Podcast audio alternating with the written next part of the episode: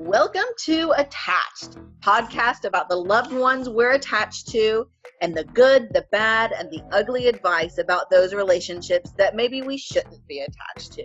We here at Attached want to share ways to enhance your relationships and debunk that bad advice using science. I'm Dr. Patricia Robertson out of the University of Tennessee and the College of Nursing and the Department of Psychology with a PhD in Child and Family Studies. I'm Dr. Jacob Priest from the University of Iowa. I'm faculty in the Couple and Family Therapy program, and I am a licensed marriage and family therapist. And I'm Dr. Sarah Woods out of Dallas, Texas. I have a PhD in marriage and family therapy, and I'm currently working as a behavioral scientist in family and community medicine. This episode, we're going to talk about some current events in pop culture that we want to air some opinions about, specifically uh, the final episode of The Bachelor. We'll also break down the uh, academic article, the cognitive dimensions of household labors, and last but not least, we will break down some sage words of advice that we have found. As always, if you've heard or read some advice you want to talk about, send it on in.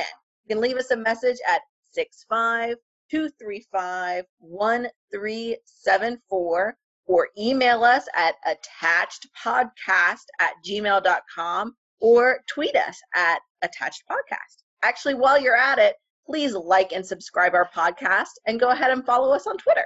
Before we get to all of that, how's everybody doing this week, this month, this year, whatever you want to talk about? I'm doing pretty good. Uh, the people on the podcast can't see, but I'm right now getting way too much love from my cat Albert. like so much love. I don't even know what to do with it. Uh, Albert is literally standing on Jacob's uh, shoulder like a parrot. But no, things are good. They're good in Iowa. It's finally cooled down, um, and it's beautiful again here. Fantastic. Um, my uh, parents came into town this weekend. Did you give uh, project to do? I find that's always very useful with parents. Yeah, agreed. Do what? Give them a project. Well, yes, we did a lot of projects because my birthday is on Monday. So, um, birthday. Thank you. Oh, I was fishing for that at all. Oh, the the pause that you left in. yeah, you were fishing. so we did a lot of like birthday type stuff. So it was fun. Yay! Not anxiety inducing at all. That's good. My mom is coming tomorrow and uh, my daughter Charlotte is very excited. She created a whole list, uh, a different kind of to-do list. Um, when my dad comes, we make a list of things that we cannot accomplish ourselves because we have no practical life skills. and when my when my mom comes, she gets a whole list of really fun activities that Charlotte wants to do that I'm just hoping my mom will do with her instead. Isn't your mom an artist? She is. Art is definitely on the list. Charlotte is very into art, and uh, my mom loves to do that. So it'll be really good for both of them. It'll be really good for both of them. good. I'm glad it'll be good for both of them. Yeah, definitely good for me. Yeah, that's right. That's right. Well, let's go ahead and get started. So the first uh, thing we're going to talk about is current events. So a famous child development scholar named Dr. Bronfenbrenner emphasized that our lives and relationships are all impacted by things in our environment, be it locally, nationally, or in the broad culture. So, for the first segment, we're going to take a moment to highlight cultural events in pop culture that may influence the lives and relationships uh, of our listeners and ourselves. And that's a very serious way of describing and justifying our conversation about The Bachelor. Jacob. yes. it definitely has a big influence on all of our lives and relationships because if you're not watching, you should. I should just point like out that Bachelor in Paradise, the new season of Bachelor in Paradise starts Monday. Um, and oh, as they God. note, as they note on uh, the promos for it, um, they, instead of like pack your bags, it's pack your baggage because some of the people on the show man, they have a lot of baggage. Anyway. I was uh, so excited that this was going to be the last Bachelor segment we were going to do. and it no. sounds like this no. is Yeah. No, It's all not, not, not ever getting away from it, Sarah, until you start watching. It's gonna be here every time. Oh my goodness. Actually, there'll be a hiatus in the fall. There won't be any Bachelor in after Oh, September until like February. So that's you can you can handle that. Phew. Uh, but let's talk about the season finale of The Bachelorette, Let's where you know, in a two-night de- event, Hannah B finally decides she who she wants to propose to her. So it comes down to two people: Tyler, the incre- the incredible, the very handsome, very muscular dancing champion. Not really a champion, but he like studied dance at Vanderbilt and was the captain of the football team or the quarterback, something like that. And Jed from Nashville, who's a singer-songwriter whose hits include jingles for uh, um, dog food. Oh. Anyway, I mean, so right off the bat, they seem I like mean, winners. yeah, uh, Tyler C is definitely a winner, but Hannah B does not pick Tyler Tyler C. He picks she picks Jed. So um, what's with the last initials though? I mean, Uh, like they're full grown adults. I don't understand. Well, the problem is, is because the Bachelor franchise is basically full of white people who are all born within the same Oh, time they all area. have the same name. No. Yeah, they all have the same name, so you have to have like Tyler C because on the episode you had like three Tyler. You know, the first part you had three Oh, Tyler. Gotcha. Okay. Uh, Yikes. There were, You know, there were there was three only- Tylers. There, I think there was two Tylers. To Oh, okay. Wow. Okay, sorry. That wasn't the that wasn't the relationship detail you were hoping to talk about, but I just couldn't listen to another description of the show without feeling I had to clarify this fifth grade classroom. So anyway, uh, on the last night of The Bachelorette, Jed Wyatt, who's the singer-songwriter from Nashville, writes a special song for Hannah, then proposes to her, and she says yes. But if you follow Oh no.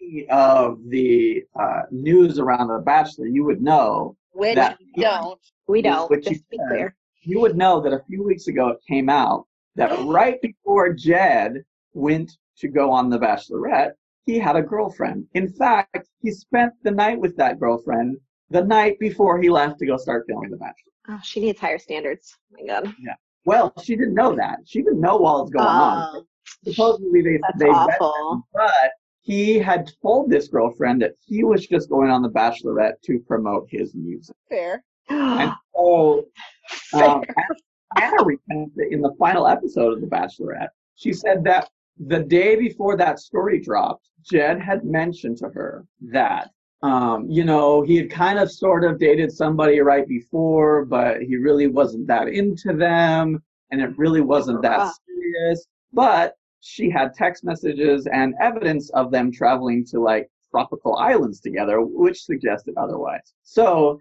as the Bachelorette ends, she breaks up with Jed Wyatt, and then they bring Tyler out at the very end, and she asks him out on a date. But the reason I bring this up tonight, not only was it very dramatic and interesting to watch, Oh my god. I can't No. imagine. So this all happened in one episode. She was she chose well, him. She got proposed to by him, and then broke up with him, and then asked Tyler on a date. yeah, basically. I mean, it didn't. I mean, it happened in the episode, but most of this has been recorded months ago, right? So before the the end the end of the Bachelorette actually happens two months after they stop filming. So two months after they are engaged. So they are not together anymore. But I wanted to bring up a concept to tie this back into relationships. Not that I just love Yes. Bachelorette. This concept of honesty in relationship. Because as a therapist, I a lot of times have difficulty with the word honest. Hmm. In particular, because um, I have worked with many couples who've experienced infidelity in many different forms. And there always seems to be this demand of honesty. The problem I have is when people get to the level of honesty that they like if a partner who was the one who cheated in whatever capacity gets the level of honesty for the other person that sometimes can be detrimental to the relationship and what do i mean by that Yeah, exactly. That's what I was about to ask you. Is let's back up a little bit and explain to me what how you are defining honesty. Mm-hmm. right so honesty i'm i am defining as factual right if you are honest with me you are going to be you're going to give me just the facts, right? I want to know all the details, all the facts. Okay. Where I think, on the other hand, and what I actually think people are listening for and wanting is openness, Okay. which I think a lot of cases Mm. is different than Oh yeah. honesty. Oh And yeah. I think this, this view of honesty in relationships sometimes, not only for people where there's been cheating, sets people up to to fail, Mm-hmm. right? You being honest with me is really, I feel emotionally distant and you haven't been open with me about how you are feeling or experiencing. You haven't been right? vulnerable. So Exactly. openness openness is more the emotional valence surrounding the facts of the event. Yeah, because if you think about it, um, facts in relationships, I don't want to sound like they're like I'm promoting fake news or I don't believe in actual facts, but facts in relationships are fluid because the two people Yeah. or people in the relationship are perpetually growing, right? So if at the beginning of our relationship I said I don't like Brussels sprouts, that may be a fact, but in, you know, five years, I may really like Brussels sprouts. So I they're think, prepared in a specific way, perhaps if you deep fry Brussels sprouts, suddenly they become delicious. actually, I really like Brussels sprouts. Maybe that's not the best example, but what I think is, um, I mean, you know, the uh, like in the last episode of The Bachelorette, it was all about honesty. I want people to be honest with me. I want honesty, and that almost is, I feel, forced intimacy.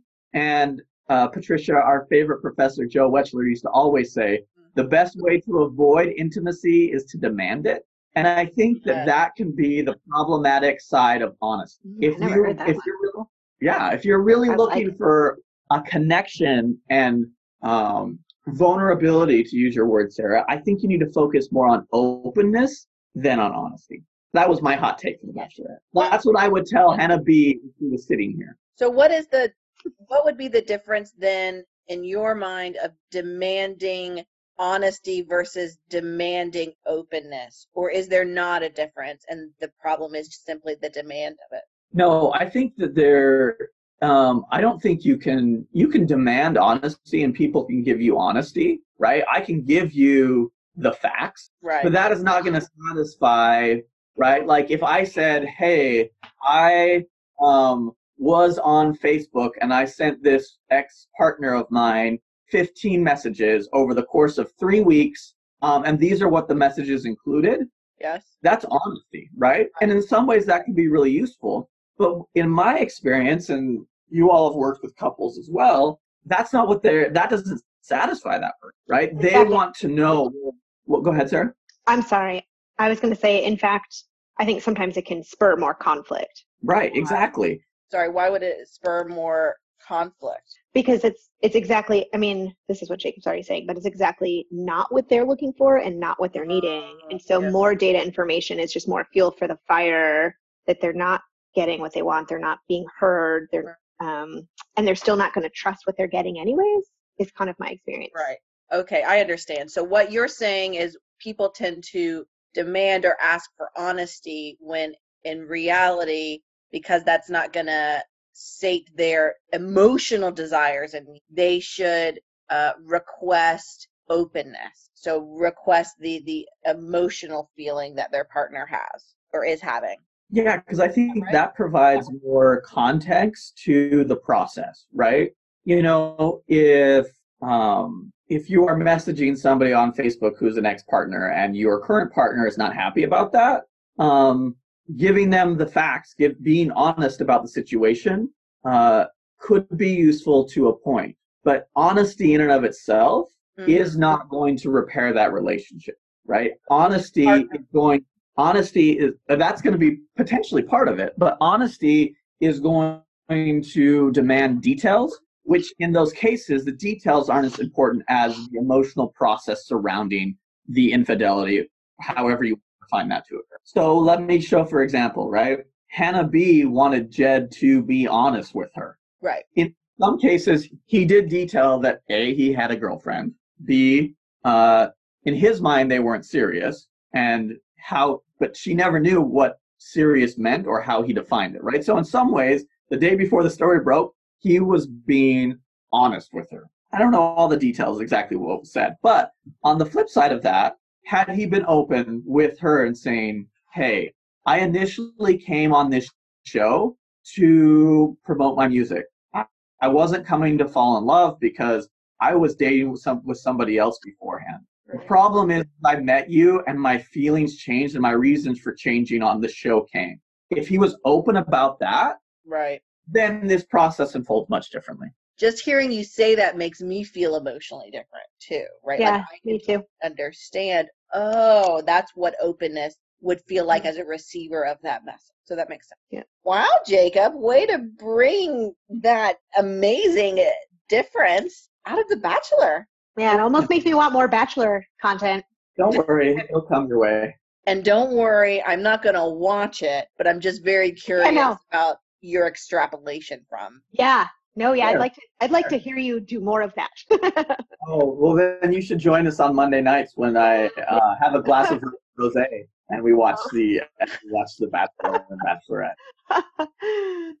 About a half the fact like, is that I am busy on Monday night. That every the fact is you're not being open with me about the fact that you think trashy reality television is bad. Is that what I'm being? No, because you do like some trashy television. I know that about you. I do. No, but you're you're right. I wasn't being open with you. We were modeling that behavior. Yeah, our relationship's gonna fall apart now. I can just feel yeah. it. Guys, guys, we're not very many episodes in. well, thank you very much, Jacob. So next, let's move on to the academic deep dive. Uh, today, we're going to talk about a new paper out of sociology, the cognitive dimensions of household labor by Allison Daminger. This piece was published in 2019 in the American Sociological Review. For our listeners, if you guys want to read this article in full that we're about to go into, we will post a link of the article in the episode description and uh, post it on our uh, Twitter feed. So before I let Sarah take it away, a little bit of background. So there's been a lot of research on household labor like how men and women divide physical labor, particularly like cleaning and cooking and shopping and laundry, and those all classify as physical labor. More recently, the research has started to explore what's called emotional labor or how couples manage feeling uh, within the relationship or within the family. For example, how a wife might work to appear happy even if her kids are misbehaving, or a husband might hide his disappointment when his family isn't excited about his landscape. But research uh, hasn't really explored the cognitive dimensions of household work or household labor. And that is what this study really begins to explore. So, Sarah, can you tell us a little bit more about this paper that you found? Yeah, I think uh, it's a qualitative study. So, they this researcher did interviews of 35 couples, so 70, 70 partners within those couples. They were not all opposite sex relationships, but mostly they were middle, middle, upper class. And she looked to see if she could uncover more about this mental cognitive piece of how couples participate in their housework. Part of this has been, this idea has been mentioned before, rather, in research it's talked about in terms of management, working as a um, project manager or a household manager, all of the mental, cognitive work that goes into managing the home. And so part of these interviews that she did, I'll start first by saying that she outlines cognitive labor as a process that includes four different activities. So okay. the first piece of cognitive labor includes anticipating needs. So this idea that you're future oriented and you're anticipating what is my family going to need? What is this household going to need? Uh, are we going to need more toilet paper? Are we going to need groceries? Uh, what meals are we going to cook? Who needs to go to the doctor's office for a checkup? Uh, what comes up next on my kid's school schedule? Maintaining that schedule, etc. Um, does the lawn need to be mowed? Who needs to check the mail? That's right. Anticipating that those things are going to be needed and thinking about them in the future. Now, the future could be five minutes from now. It could be two days from now. It could be a year from now but it's all about that mental anticipation factor. Uh, and because uh, this piece especially is so abstract, it can be very, very disruptive and distracting. Meaning, when I'm at work I might not be focused on my paid labor because I'm anticipating what might need to get done at home. It also means I can do it in lots of different places. It's going to distract from my leisure time. If I'm busy having fun or if I'm on vacation, I'm going to be thinking potentially about what needs to get done for my family. And uh, there, can I just say right yeah. off the bat, uh, this is very triggering for me. I'm not going to say that that's not why I picked it. I too identified, and it took me a while to digest the paper because I had a similar reaction about, oh, page two, already feeling real hot. already feeling like I probably do a lot of um, the second part of this process is that once you anticipate a need, you have to identify options to fill that need. So if my child has to go to the doctor, where can we fit it in our schedule? how would we who's going to transport that kid um, who needs to call and make the appointment what are the different steps that need to get taken or what are the different options that need to that are possible to fill that and then there's a decision making process the pro, which is very easy to understand this process of making the decision about how the work's going to get done. And then the last piece is monitoring. So um, assessing for, watching for whether progress is being made in any of those activities. So this researcher looked at nine different domains of household labor and the specific cognitive uh, labor, the specific ways that uh, cognitively we have labor around these domains. So, for example, we already talked about like groceries, but selecting a child care center, maintaining family calendar, deciding when sheets or towels need to be changed or cleaned, and laundry needs to get done, ensuring bills are paid on time, selecting gifts for people's birthdays, uh, identifying items to be purchased, recognizing an item that needs repair, researching leisure activities. I'm I may be triggering you more. It was very triggering for me. Uh, so in these interviews, she asked these individual partners to track in the prior 24 hours all of their activities that they did in terms of household labor and what this looked like. And then she went through for each of these um, individual partners and did and interviewed them about these activities, but also lots of other processes about how they decide to take care of their family and take care of their home. And she coded each of these activities as each of these domains as whether they were female led, male led, shared, or whether she couldn't determine. Um, so when she did the interviews, yes, did she interview the partners in separate rooms separately. at different yes, times, or did she interview yes. them together? No, separately. Okay. Yeah, separately, so they couldn't hear each other. Right. She so they could influence each other. It was all right. their own cognition and their own memory, which is that's important. right. That's right.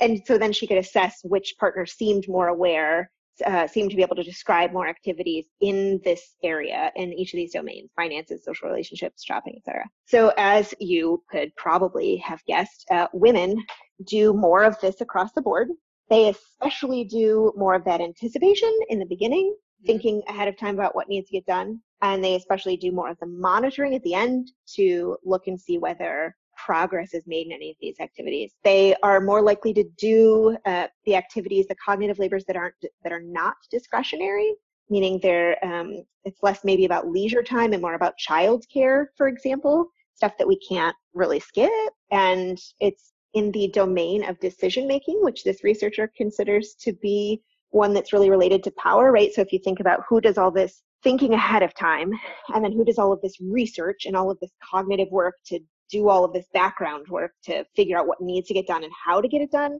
then they come together, men and women, or it, rather it's kind of a shared, equally distributed activity to make a to make a decision about what will happen and how they will fill that need. And that activity tends to be filled by both men and women, and is something that this researcher considers to be kind of more.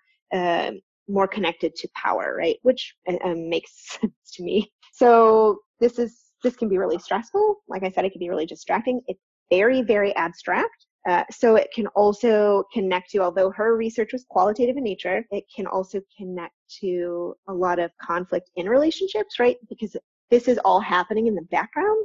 Right. I don't know that my partner is doing this. I might see the end result, or you might come to me to ask about a decision that needs to be made, but I might never see all of the preparatory work you do in um, anticipating that need or identifying options to fill it. So it's, in, it's all in my head. It's all abstract. It's all invisible. It doesn't, and even though it can be very costly and make me very anxious and very worried and take away time from my paid labor I'm supposed to be doing or etc. Um, uh, I don't see that that's going on. And because it's very diffuse and can be hard to identify, the person who's doing that background labor themselves might not give themselves the credit they're due. Right. So they might be tired and worried, but they might not really understand that that's because that cognitive labor they're doing is a ton of effort and really, really important. Kids don't get to the doctors if nobody remembers that they have to go to the doctors. Right. They don't remember that um, if you don't have a mental image of your kid's closet, but you need to go school shopping, then you don't know what they have. You don't know what size they are. You don't know what size they're going to be. And you don't know when you're even supposed to go shopping, whether or not you have enough money in the bank. All of those things have happened in the background in your mind before you even get to Target. It's really a lot of, uh, it's really just an interesting description and a really very thorough description of all of this really very invisible and potentially stressful and unsatisfying kind of household labor that can go really unappreciated. And I think can be has a lot of implications potentially, as Jacob was saying earlier, a lot of implications for how we might work with couples in therapy, but also how couples could maybe attend to each other differently or be more open about the kind of mental labor that they're doing in the background. Right, because like you're saying, not only does your partner not necessarily know that all of this cognitive work is going on in the background, but the person themselves, uh, maybe because it's second nature or because it's just part of their entire process, mm-hmm. doesn't know that they're doing it and doesn't maybe know how taxing it is on them. And it's not very satisfying. I don't complete this identifying a need and check it off in a box. And it's not very time constrained necessarily. So it just goes on abstractly in the background for a long time. It, it doesn't feel satisfying. I didn't cook that dinner, check mark.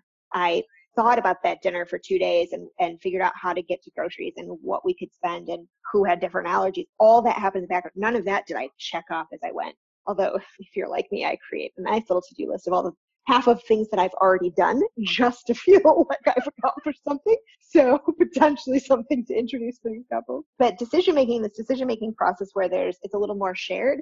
Uh, she describes as happening via conversation in couples. So it would okay. seem like possibly one way you could shift the equality in these relationships could be to encourage conversation around this cognitive labor piece and making it more open and making making yourself and your partner more aware of it so that you can share some of these activities i don't um, hers wasn't an intervention study for sure and is preliminary but yeah i think the first step would definitely be tying these processes to well-being right? Like do some of these processes are they linked to if you have more cognitive household labor or whatever she wants to call it specific dimensions are they linked to more or less stress? Are they linked to more or less life satisfaction? And are they linked to more or less relationship quality in your relationship do you have good communication? Are you satisfied with your relationship are any of these dimensions that we know are markers of quality of life and markers of quality healthy relationships romantic relationships are they linked to this at all so, yes, that's what she's saying. She's also aligning some of what she's found with other areas of the literature that suggest that there that these things, uh, this background work is likely connected to anxiety and worry and lower quality of life and higher stress and higher relationship conflict. So, yes, she's connecting that, but again, not a um, intervention, not a study of statistics, and so right. uh, doesn't know technically the association. Sorry. Right, right, exactly. So I had a couple of thoughts while looking at this paper. Um, a couple of things. First, if you look at the research on gay and lesbian relationships and uh, some of the couples I work with in my practice and in our clinic, uh, they don't have this gender division of labor, right? They don't have, I don't, there haven't been, um, you know, these explorations. I'm, you know, these were all straight couples she was talking about. So there haven't been, uh, was it most straight couples? They had, they had some op- or they had some same-sex couples uh, but because she didn't do like dyadic analysis she doesn't know she's not able to tell whether these this gender is related to sexual orientation. Yeah. So fair enough. But i i think too um uh I, w- I was thinking you know i lived by myself and was single until i was 35 years old. And so for most of my adult life up until now I have had to manage my own household, which is a little bit different than managing a household with a partner and kids for sure. But it's been interesting for me to notice this transition in places where I can give up this cognitive processing and places where I still maintain it. Um, and I wonder, especially if and when we have kids in our future, if more of that cognitive process will fall on Chelsea than it does on me, just because that is the socialized expectation. Right. So Yeah. I was thinking about this of how do you um, get men in particular uh, in straight relationships to engage in that cognitive processing. And I had a couple of thoughts. So you remember the Cowans out of UC Berkeley? Have you ever, any of you ever read their parenting stuff? I don't think so. So they do Philip Cowan, and I forget his wife's name. They did a lot of parenting of work. you do, Jacob. Of course you forget it. That's terrible. That's terrible, right? Philip Cowan, I don't remember. I just know it's Cowan and Cowan. And I saw them present this at, it was a few years ago, um, the Council on Contemporary Families PR. Weren't you at that one in Chicago? Yeah, it's in yeah, it's in Chicago. I think it's held in Miami now. Yeah. Uh, anyway, they were talking about, they were working with low income families who are having their first child. And um, they talked about how this kind of socialization of men. So, like, you know, most men, when they're growing up, they don't watch their siblings if they're the oldest in the relationship. So they're not responsible to do this. And so there's this socialization that when men come to childcare practices, they haven't been socialized to participate. And so, therefore, sometimes this dynamic comes where when men try to engage in that, they do it wrong. And therefore, in what I don't want to like put a blame on like the Mm. woman, right? But like, Mm. uh, oh, bring it on. Is that what you're saying, Sarah? Uh, so when they do it wrong, then the other person has to intervene, and there develops this dynamic of if I want to get out of these responsibilities, I can just do it wrong, and then someone will also take care of it because it's easier. Or on the flip side of that, it can also be the dynamic: you're doing it wrong. I don't trust you to do it. Right. And I so that process, I think, can kind of elicit this um, unequal distribution of the cognitive processing as well. Did that sound really sexist? Totally. Kind no, of- to counter to counter that or to add to that, the listeners can decide which I am doing. There is some interesting research, and I can't quote who the author is, that looked at parents of newborn children, and these are uh, different sex couples of newborn children. When the child was a newborn, the of the first child, the mother and the father uh, knew the exact same amount, were, were similarly capable of parenting the new. But when maybe it was six months, a year later, when they revisited these same parents, they saw that there was then a divide between the mother and the father. So, what that article, that research says is that when the baby first arrives, actually there were no gender differences between the parents, but something happens in that process, and maybe it's what you were referring to, Jacob, where that uh, trust or that knowledge differential changes somehow over that first year of the child's life.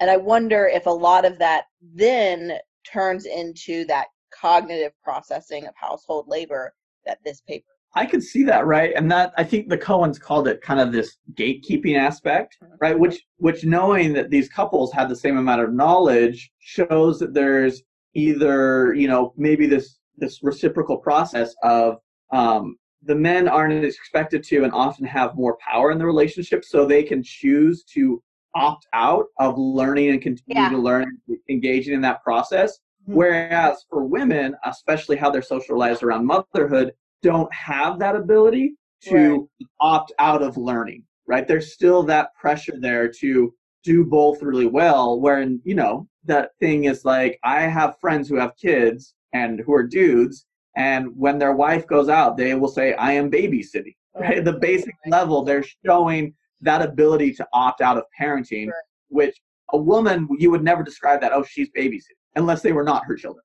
Well, and, and this researcher says that these patterns held true even if they were inconvenient or inefficient. So it doesn't suggest necessarily a positive adaptation to anything that's necessarily easier or more effective or something that adapts with time because it works. it does suggest, I, I think power dynamics are definitely an important piece to consider. I mean, in the nine domains that she coded, um, the ones, mo, mo, six of the nine, I think, were female led. And that's how women are doing more cognitive labor across the board. But logistics and scheduling and taking care of kids and social relationships were 70% or greater female led. Um, which is a which is a ton of cognitive labor, but the sole domain where um, that was male led was finances, which suggests a real power dynamic. It's a it's literally controlling the capital and participating solely in the cognitive dimension of decision making, which is this active conversation um, uh, where somebody else has done all the work and all the background research and brought that to the table, and now I'm here to get an equal say. And that I think that is what was triggering for me. interesting. Yeah. I thought so. Yeah, I'd like. I'd really like to see more research in in this vein. Uh, mm-hmm. In particular, how these processes are linked to well-being, how they're linked to relationship quality, and also how they're linked to family dynamics. So, family of of origin. Did these ex- did these individuals mm-hmm. experience similar cognitive processes from their parents? These these gender dynamics. So, looking generationally, are these learned behaviors somehow? And how are these behaviors learned if no one's ever talking about them either, right? So are they are they transmitted more through behavioral interactions and assumptions that the child picks up on? Yeah, it's a good question. I'm here with the good questions. That's all I have. Very awesome paper. Thank you so much, Sarah. Any other thoughts My before pleasure. we leave this segment? Mm, I don't think so. Awesome. Well, finally, time for good or bad advice, where we talk about the pervasive advice about relationships, friends, families, or romantic partner? Did your grandparents have a saying about love and marriage? Did your parents give you advice about friendships or romantic relationships? Do you have a friend or romantic partner who has said something about love or family that maybe confused you or, or maybe struck you as poignant? This is the section of the show where we talk about the pros and cons of that advice. Any advice you want us to talk about, and we'd love to talk about it, please call us at 865 235 1378. Email us the advice at attachedpodcast at gmail.com or tweet us at attachedpodcast. So today we're going to talk about some advice we found on the World Wide Webs, specifically from a website called Fatherly. So this um, is an article by Fatherly titled Seven Signs Your Partner is Losing Interest in You and How to Win Her Back. I kind of felt like this was like the movie and book of She's Just Not That Into You. Or what was it? No, what is it called? It was both a book and it was by a. But it was called She's Just Not That Into You? Or yeah. He's just not that into you. Oh, he's just, just not that into you, yeah. Um, anyway. Which I read in college and to be honest, I did like that book and get into that later. so I'm not going to go through all. We're not going to go through all seven of them today, but I'm going to read a couple, um, and I am excited to hear what we think about. So number one, are you guys ready? Mm-hmm. Yes. Very. Oh, so much enthusiasm. Good. Ready to be advised. so advice point number one: they don't have time. If it feels like your partner is avoiding you, or if they're always blowing off plans for one reason or another, there might be cause for concern. Couples should want to spend time together. And if they're constantly backing out of quality time, that's definitely a red flag. So, can I say the biggest issue I have with this article is they interview this licensed marriage and family therapist. I know. And the funny thing is, is the context they provide to this therapist quotes is sometimes doesn't line up with the, what this therapist is yes, saying at all. That's true. Right? like so if you read what Carrie Krawiec says in the as the quote to that goes in compendium with this advice is there's a continuum of side by side to face to face and different people are satisfied with varying degrees people should gain awareness of their preference as well as their partners and recognize quality time should encompass encompass a little bit of what is satisfying to each of you that's not even talking about they don't have time for you i don't like i don't know like the way that they use uh, this person's quotes just kind of blew my mind. But anyway, that's kind a of fair point. Right off the top, we are criticizing Fatherly for their journal. Each episode, we take out one obscure brand at a time. and slowly lose all of our potential small money sponsors. Just so our sponsors know, we totally held up a shining light to Target this episode. So Target, get at We'd us. love to have your your backing target. No, I say that just because like I don't want to throw Carrie Krawiec under the bus. No. I think what she said throughout this Makes article sense. makes sense and is really good. Yeah. Uh, how fatherly, or uh, should we say, Jeremy Brown has contextualized all this advice that uh, Carrie gave them. Poor, poor Jeremy getting a So out. Jeremy, Oh boy. we're disappointed. Bad advice. that. Bad advice. So, so anyway, also, back to the advice, uh, on, uh, as as Jeremy described it, not the marriage and family therapist. They don't have time for you. I mean, I feel like if Jesse was listening to this episode, um, he would be triggered by this because he's had to carry so much of the uh, parenting role lately. I've had to work so long. And if he feels like I'm avoiding him and he would decide like, oh God, huge problem. Like there's so many ways to possibly interpret this. I agree. I also think we have to contextualize this with the commitment level of the relationship, right? So if someone is dating you and you're just dating, you've gone on a couple of dates, maybe you've been dating for like three or four months, and all of a sudden they just don't have time for you, like consistently, then yes, I would think that that is a red flag. But if you've been married for seven years and all of a sudden they don't have time for you, maybe the question should be everything at work okay? Right. Are you super stressed out? What's Gives me the going benefit of the on? doubt. Having a conversation about it. So I think contextualizing this within the relationship itself is a very, very important piece. and I, and I think too, part of the problem with advice is it's always so stagnant, right? There's going to be times in your relationship throughout the course of the relationship where you're going to have more and less time for each other. And if you define it by, oh, there's a period in my relationship where my partner doesn't have time for me, they must not be that into me. That is not going to set up for like times when you're ready to come back together and have that closeness again, right? Because pressures of work, raising kids, you know, like you may have a parent who's sick and you have to spend a lot of time with, you know, there's so many external factors that this piece of advice doesn't take into into account. And so I agree, Patricia.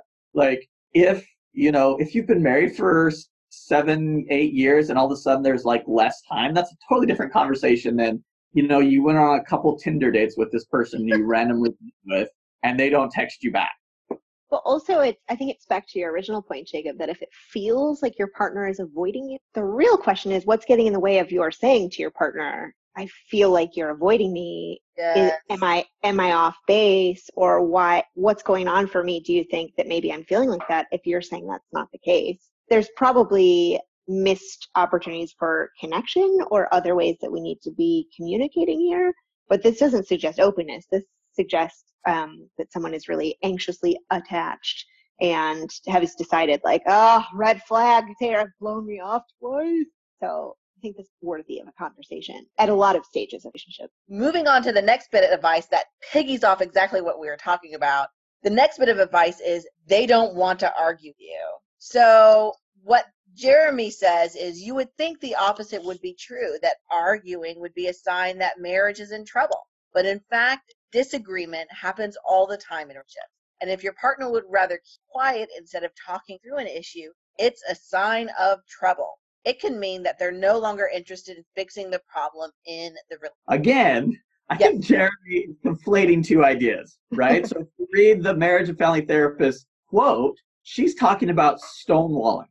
Stonewalling is, is very different than being quiet or shutting down during an argument, right? Just because somebody shuts down during an argument could be for a lot of reasons, not just that they don't want to fix the relationship anymore, Right. stonewalling is real. It typically happens after years and years, and it's more of like, I don't give a shit about you, more so than just shutting down and being quiet in an argument, right? If one partner's trying to engage and the other one gets overwhelmed, maybe they have a history of trauma, maybe there's a million other things that could be before it happens to be stonewall. So again, Jeremy, don't conflate these two ideas. Right. Not wanting to talk in an argument doesn't mean they're just not that into you. Stonewalling, a red flag for divorce, but not wanting to talk in that moment, that could be okay.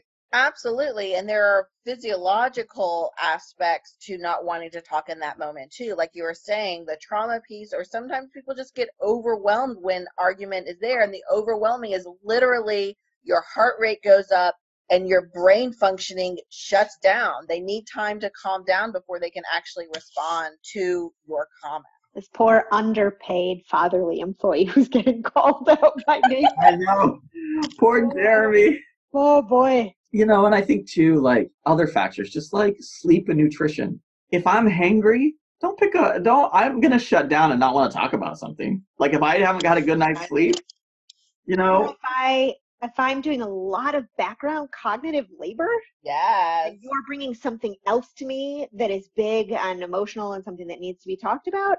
Chances are I'm not going to be able to be right there ready to have that conversation because what you don't recognize is all of this invisible labor that I'm doing mentally that means I can't check right into this next conversation. Absolutely. I love it. You guys ready for number three? Yes. Yes, ma'am. All right. Romance is out the window. Even if you're spending time with your partner, that doesn't mean that the spark hasn't gone out. Your partner could stop holding your hand or being affectionate not care about appealing to you, preferring to let their appearance go, and sex may be a distant and hazy memory. These can all be signs that your relationship may be losing steam. Again, Jeremy, you did the same thing here. oh, poor, I really didn't mean for this article to like come at poor Jeremy. well, because I think the problem is, is again, the family therapist, she says, the gestures that keep Spark alive aren't big vacations or lacy lingerie. Often it's a million tiny moments, little texts, gentle touches, or revealing small likes and dislikes or hopes and fears and dreams can keep us feeling electrified toward another, one another. Great quote. Yeah. You know what I really like is the interesting narration voices you both are putting on. Thank you. right. uh, anybody interested in some VO work, aka voiceover work, get out. Uh, but like also, if there's a point in your relationship where romance isn't present, it doesn't mean it's losing steam. Romance, like anything, is going to wax and wane over time. Sometimes you're not going to be able to want to keep your hands off your partner, and sometimes you are going to want to have a lot of distance. That's right. And also defining romance. Romance isn't like a dozen roses all the time for every couple. Romance is a very different and couple specific thing. Oftentimes people romanticize romance, if I will, or, you know, think of only the movies in terms of what romance is or should be, which is problematic. Well, and it's really very different over the lifespan uh, and over the lifespan of a relationship. This, right. I mean, that's what Jacob, I feel like you're saying in terms of waxing and waning. It waxes and wanes within the week, within the year, but also over the life course. This should change. This should not look the same for the entirety of your long-term relationship. This should look different and it um, will look different for each individual partner and for each couple. And if you have defined that romance is going out the window and have not talked about whether the window's even open with your partner, then you are not bringing your full self to that partnership. And that that deserves a lot more conversation. Yeah, I well said. Broadly too, I think, and this is what you're getting at, Sarah. Like advice, especially when it's couched like this, is very linear. If this, then right. that. When in fact relationships are dynamic and process oriented and uh, very nonlinear. And so, yeah, if you're not able to say, "Hey, I think romance is going out the window," that's that's also on you. you know, like if you're worried about that, there should be an engaging conversation around. That. Yes, that I think is definitely the takeaway from this advice section. Is I don't know, maybe talk about it. Maybe talk about it after you acknowledge all the invisible work I did to make sure that dinner was on the table, but like then definitely let's talk about it. Thank you so much for all that invisible work that you did. That's right. Also, let's talk about our romance. A hundred percent I'm willing to actually recommending that conversation, but you get what I'm saying. I like it. All right, last but not least, are you guys ready for the last bit of advice? Let's, let's do it. Number four, they don't make you a priority. You need to come first in the relationship. Of course. There are always going to be times when the kids take a priority, but the number one in any relationship should be one another. If your partner is more interested in being with friends and indulging in other hobbies, which assumes that you are a hobby, just FYI, then they're not taking the relationship seriously. Thoughts? So We're Go ahead, at the attached podcast right now. We're speechless.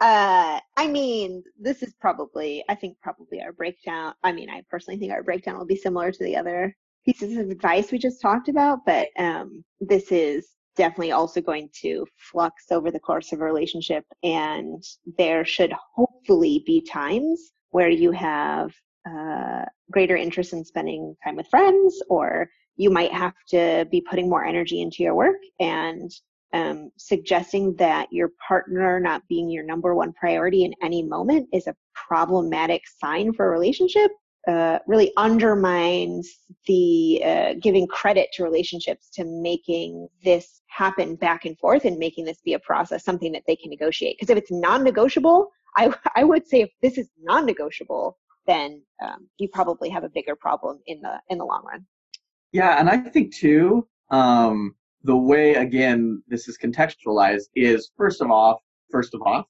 first of all, first off, and first of all, you know, whichever you want to go. When, Um, two, when to become one. I think that especially in our culture, we like to rank things, right? yeah What's your first yeah. priority? What's your second priority? What's your That's third priority? And relationships, I don't think do well when they're ranked. Nope. You know, like I think that that is problematic in and of itself. The second thing too, I think, is uh, the expectation we have that our partner be our number one all the time, and they provide all of our to all of our emotional needs. that's And- right Right. You know, this sense that so that's just not that has set up uh, eli finkel out of northwestern talks about this. Esther perel always talks about this. You know that set up this expectation that our partner is going to be able to meet all of our needs when we need them at the time we need them in the way we need them. And that's so much to put on one person. Well and If- it's also not not just that they're going that i'm going to prioritize them. It's that they're always going to pri- i'm always going to be their number one priority. They're always going Right. to It's a one directional, this is a one directional uh, piece of advice, which I think is where my my initial thought was, oh, this is so egocentric.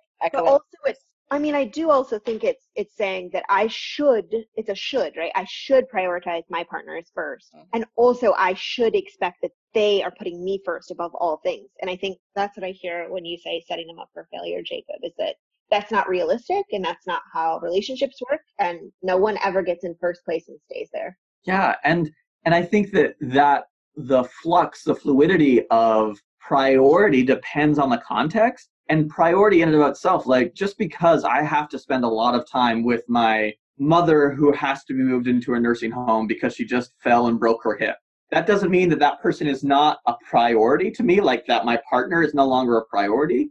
It's the fact that my my mother is also a priority and should be a priority. And if if a partner's feeling left out, they're not in some sense being supportive.